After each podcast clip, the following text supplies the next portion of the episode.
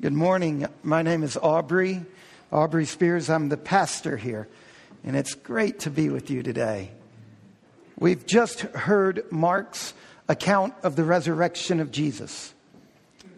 And to be honest, it's pretty hard to believe. I mean, how do we really know this is true? The great Southern writer Flannery O'Connor once wrote, It's always been hard to believe, but even more so in the world we live in now. There are some of us who have to pay for our faith every step of the way. 500 years ago, it was virtually impossible not to believe in God here in the West. But now, for so many people, unbelief is inescapable, and belief, it feels impossible. In the 16th century, atheism was virtually inconceivable. There was no way they could have imagined a Friedrich Nietzsche or a Christopher Hitchens. There were enormous obstacles to unbelief. But now, the basic assumptions we carry about this universe erect enormous obstacles to belief. So, in a relatively short period of time, 500 years, just a blip on the scale. We've gone from a world where belief in God was a default assumption to a world in which belief in God is virtually impossible for many people. And that's just the general belief in God. Not saying that in the late medieval ages they all believed the same thing. I'm talking about just the general notion that there is a God. But what we're doing here this morning, what we're dealing with, the resurrection of Jesus Christ from the dead, that's even more difficult to believe. Dead people don't rise. You know that. I know that. It's a universal human experience. Dead people stay dead. The early Christians, they knew that too. It's right there in our gospel reading. If, if you have a Bible, look at Mark chapter 16, verse 1. We find these three women who had witnessed Jesus' brutal execution, and two of them had seen his burial. And what are they doing? They're carrying spices to the tomb. Why? Why are they carrying these spices? Well, in their culture, this was a twofold act of service. First of all, it was an act of service to the dead person, a way of honoring them, anointing the dead person, a way of giving reverence to the profound fact of life and death. It's also an act of service to the survivors because they use these tombs with the whole family. So throughout the year, other bodies would be brought into this tomb. So by anointing it with these spices, you're serving the living by dealing with the smell of decomposition. So these women, they had watched Jesus die on the cross. They come to attend to a tortured corpse. And that's what they expect to find in the tomb. They had no idea that Jesus' resurrection was even thinkable. Like I said, dead people stay dead. It's a universal human experience. With all of our sophistication, we should not be so arrogant to think that primitive people don't know that fact. Perhaps they know it better than we do. It's a mistake to think that it was easy for the first Christians to believe in the resurrection. It's a mistake that people make who live in an age that they have arrogantly dubbed enlightenment. But the Bible doesn't hide the fact that this was difficult. Very difficult. None of the contemporary beliefs in Jesus' day regarded life after death. None of them bear any resemblance to the Christian claim of Jesus' resurrection. They didn't, they, they, they, the fact that Jesus rose from the dead, what happened to him, this contradicted the beliefs of the ancient Near East as much as it contradicts our beliefs. Science has not changed one iota of what people know about the finality of death. That's why when you read the Gospel of Mark and you hear Jesus telling his disciples over and over again that he would suffer and be killed and rise again, this is why they didn't understand him. This is why they thought when he said that, he was talking in a parable, just like so frequently he did. Because they knew what you and I know. Dead people don't rise from the dead. It's a fact of universal knowledge. These women just like the disciples, despite their incredible devotion to Jesus, they had no expectation of his resurrection. They are caught completely off guard. They aren't going to, to the tomb with faith in the one who is alive. They are going with ointments for one who is dead. And then there's the end of the resurrection story in Mark, Mark's gospel, verse 8. They said nothing to anyone because they were afraid, running away, trembling, silence, and fear. These are the words of panic. They're in utter panic. Just like the disciples fled the cross, the women flee the empty tomb. God surprised everybody on that first Easter day. The Bible never tries to hide it. Believing doesn't come easy. It didn't come easy for them, and it doesn't come easy for many of us. But let me ask you a question What if it is true? And who wouldn't want it to be true? The Bible is the story of how the one true God has now taken charge of the world in and through Jesus Christ, his death and his resurrection. Our deepest longings, the stuff of myths, the stuff of our greatest stories, true love, eternal life, justice, acceptance, beauty, these aren't just fantasy. They're the primal collective human awareness of the way things were made to be. And these innate longings that fill the stories of all cultures, even country music, these innate longings, they have been fulfilled.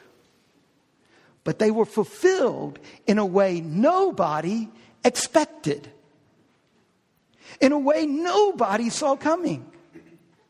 Nobody was poised waiting on the resurrection.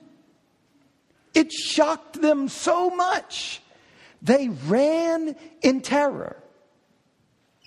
Now, in our day, we're not so demonstrative. Maybe our terror is existential, but it's the same. All of these deep desires that fill our fairy tales, that fill our myths, they've been fulfilled in and through Jesus' death and resurrection. This is how the one and only Creator has launched his plan to fix the world.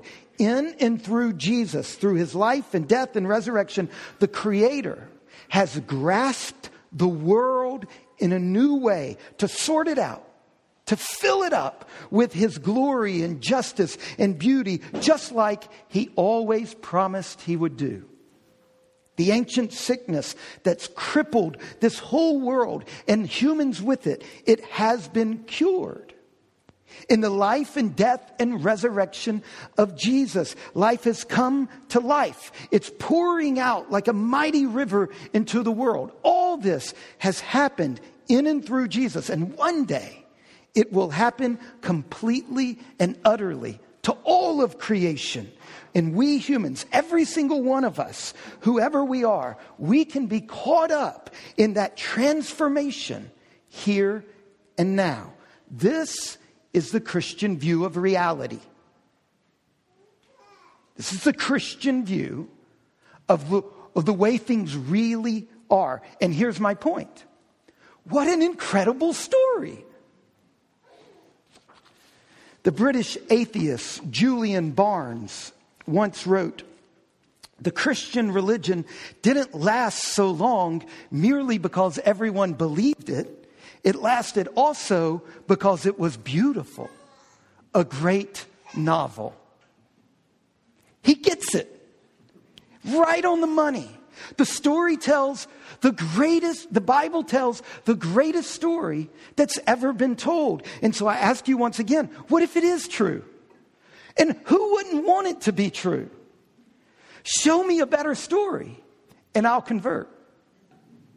Tolkien said, I'm a Christian because the Bible story is the best story I've ever read. And after all, wouldn't you expect that to be the case? If the God who paints a million sunsets tells a story, wouldn't it be the best? And so I ask you, what if it is true? And don't you want it to be true? Healing, justice, beauty, a God who loves and forgives, this world not incinerated, but healed. Don't you want it to be true? Isn't that attractive? But being attracted by its beauty, how does that help us with our doubts? Where I started this morning. It's hard to believe. What, what does the attraction have to do with the doubts? We'll look at it this way. Some people think that becoming a Christian happens after you wrestle with all the various doubts you have. And when you overcome them, you've cleared the way for faith. Now, that's possible. Perhaps somebody somewhere has come to faith that way. I've never seen that happen. I've never seen it play out that way, but surely somewhere there's somebody who did. Most people that I know feel deeply attracted to the gospel, to the story the Bible tells, despite their doubts. On the one hand, their doubts are real and they hold them back from faith. On the other hand, the pull, the attraction of the gospel draws them toward faith. And in the end, they decide to put their trust in God and in Jesus Christ despite their doubts. And so they come to faith in two minds a mind of faith and a mind of doubt. And they hope that their doubts and difficulties will be sorted out as they grow in the faith. We all know people who, well, many of us know people who've come to faith that way and the doubts weren't dealt with and they fell back away. But most people I know, this is the way they come, and they hope that their doubts will be outgrown. Here's a way to think about it. I, I got this from somebody else, but I find it so very helpful. Suppose you're at a party and you meet someone and you feel drawn to them. So you start spending time with them. And as the days and the weeks and the months go by, you realize you're falling in love. But you hold back. You resist. You don't let the relationship go any further because you don't really know them. After all, there might be a really dark side to their character you haven't discovered yet. Can you really trust them? Or maybe it's the opposite. Maybe you think, how can this person really love me? Wait till they discover who I am. What can they possibly see in me? So you're profoundly attracted to the person, but you have doubts. Now, what do you do in that situation? Well, you've got two options. You can become a prisoner of your doubts, your hesitations, or you can take a risk. You can say, I'll give it a try. I'm going to hope my doubts and anxieties will be resolved as we go along. This is the way most people come to faith. They're aware of the enormous attraction of the gospel. They're deeply moved by the thought of a God making all things new through his own death and resurrection by the thought of Jesus Christ, this God, dying for their sins, by the promises of forgiveness and justice and beauty and newness of life. Let me give you an example of what I mean by the beauty. Let me give you two examples in Mark's account of the resurrection, two examples of how alluring, how seductive Christianity is. First of all, when the angel spoke to the three women on that first Easter morning, something he said is an elegant example of one of these beautiful, attractive aspects of Christianity. It's something that has drawn untold numbers of people into the faith. It's in verse 7. Mark 16, verse 7. The angel, he's talking to the three women. We heard this read earlier. Listen to it again.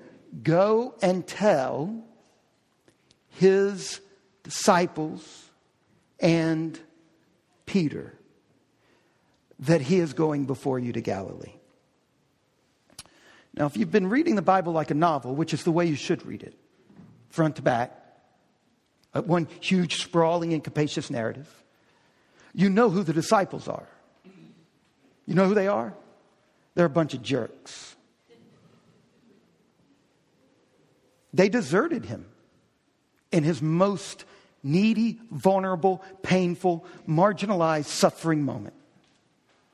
And one of them was a traitor. And Peter repeatedly, emphatically, publicly not only denied Jesus, but cursed him, blasphemed. And here we see these jerks. What do you call the people in your life who have betrayed you? Could I say it?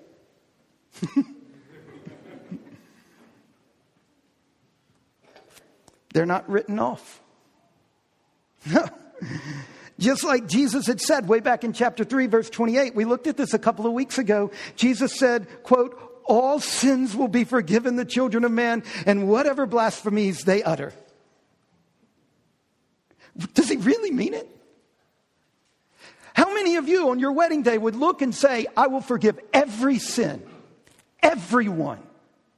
You cannot dream of a sin I will not forgive you of. And then guess what? Time comes and he makes good on that promise. I mean, it's one thing to say it, but after you've been tortured and executed, to actually do it.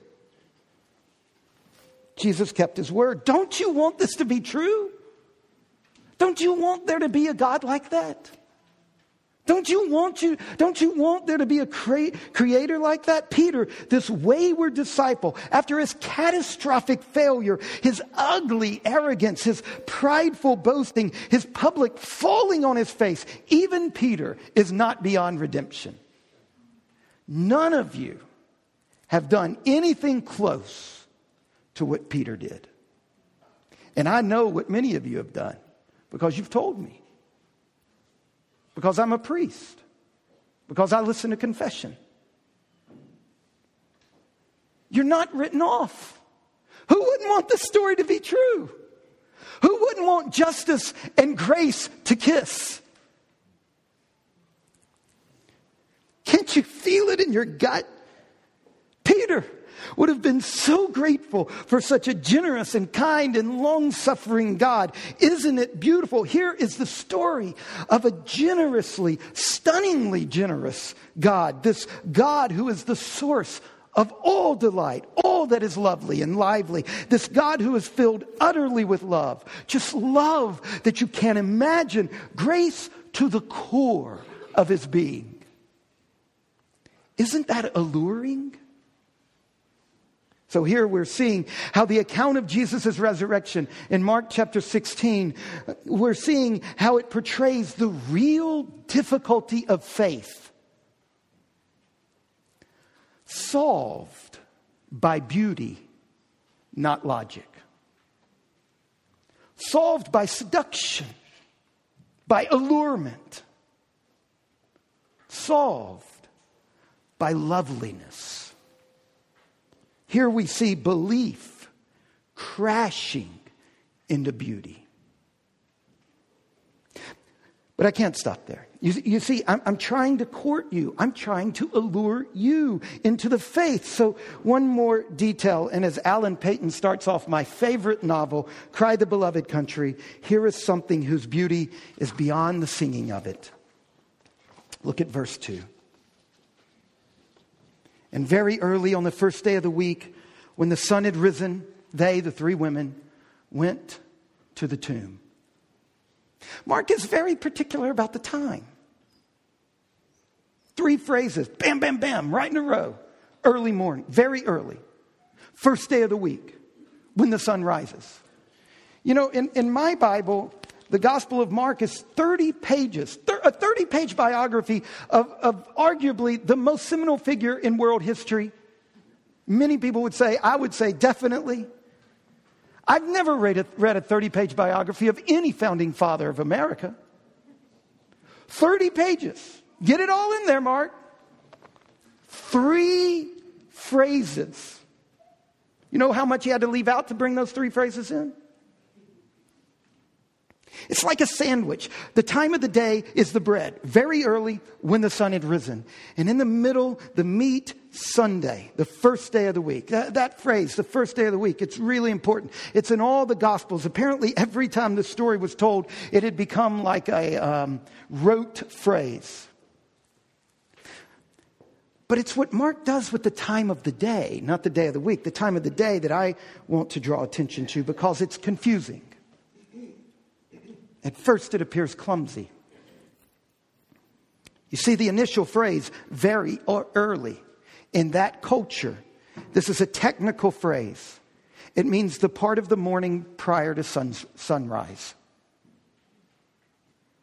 We've got technical phrases for time of day dawn, dusk, noonday, twilight. We've got lots of phrases that give you the, the, the season of the day we're in. Very early was their phrase for the 3 a.m. to 6 a.m. time, the first part of that, the time prior to sunrise. But then the end of the phrase, the end of the sentence, the end of verse 2 says, They went to the tomb when the sun had risen. So which is it? Uh, is it, according to all the skeptics of the New Testament, is this confusion? Did Mark, this brilliant literary artist, suddenly slip into ignorance and not know that he was contradicting himself? If you've been with us over the course of our Holy Week services, you might remember that when Jesus was crucified, this is back in chapter 15, verse 33, it was in the middle of the day. And what happened to the sun? For three hours, it went dark darkness on the land in three hours, for three hours, starting at noon. Do you see what Mark is doing? Do you see what he's telling us? He's telling us that the same sun that in the crucifixion fled the day before it was night, now in the resurrection, this same sun shows up ahead of time in the night to put the night to flight. The sun, in order to die with its creator, had put to death its own midday brightness. And in order to rise with its creator, it vanquished the darkness and burst forth before the dawn. Isn't that beautiful? Now, I, and I'm not just talking about its literary quality, which is exquisite, ranks up there. I'm talking about the overwhelming claim that is being made.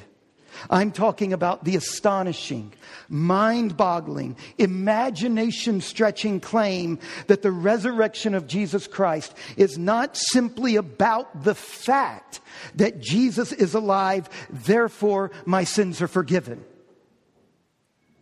Now that is true. And it's central. And it is massively important at least to me. Not as much to Zelda. She hasn't sinned as much. Actually, it's a joke. That's what makes it funny. I'm joking, Zelda. Massively important, but by no means the whole truth. And the resurrection isn't simply about a new spirituality. Jesus is alive, therefore we get to know him. We get to have a relationship with him. Very true, fundamentally true, massively important. But that's not the heart of Easter. Forgiveness of sins, very important, not the heart of Easter.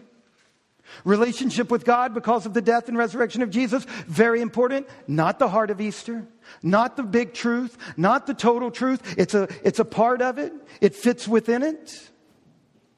The whole truth is this because Jesus is alive, because he was raised, a whole new world, a new creation has come into being. From the beginning of the Bible to the end, on page after page after page, we have the promise of God that He will not abandon this world. He will rescue it. He will establish His good and gracious kingdom. And over and over, the last words on David's mouth, the greatest king of Israel, in the prophet Malachi's mouth, over and over and page after page, when it talks about the great work that God will do, it includes a line about the rising of the sun. Now, I'm not saying this is a beautiful literary technique. I'm saying that if an author is the Lord of his story and can foreshadow, God is the Lord of history and can use events to foreshadow events. All over the Bible, it says that the Sun of Righteousness will rise with healing in its wings. That's why the art is on the front of the worship guide. They didn't even know. They didn't even know. In Jesus' death and resurrection, it's happened. The good news is that the one true God has taken hold of this world in the life and ministry and death and resurrection of Jesus. He, it really did happen. God's new creation really did begin. And forgiveness of sins, a huge important part of that.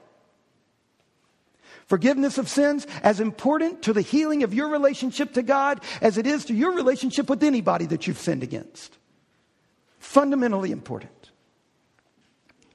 God's new creation really did begin when Jesus rose from the dead. So when we pray for God's Holy Spirit to breathe in and through our lives, it is so that new life, real and lasting new life, will spring up in the world.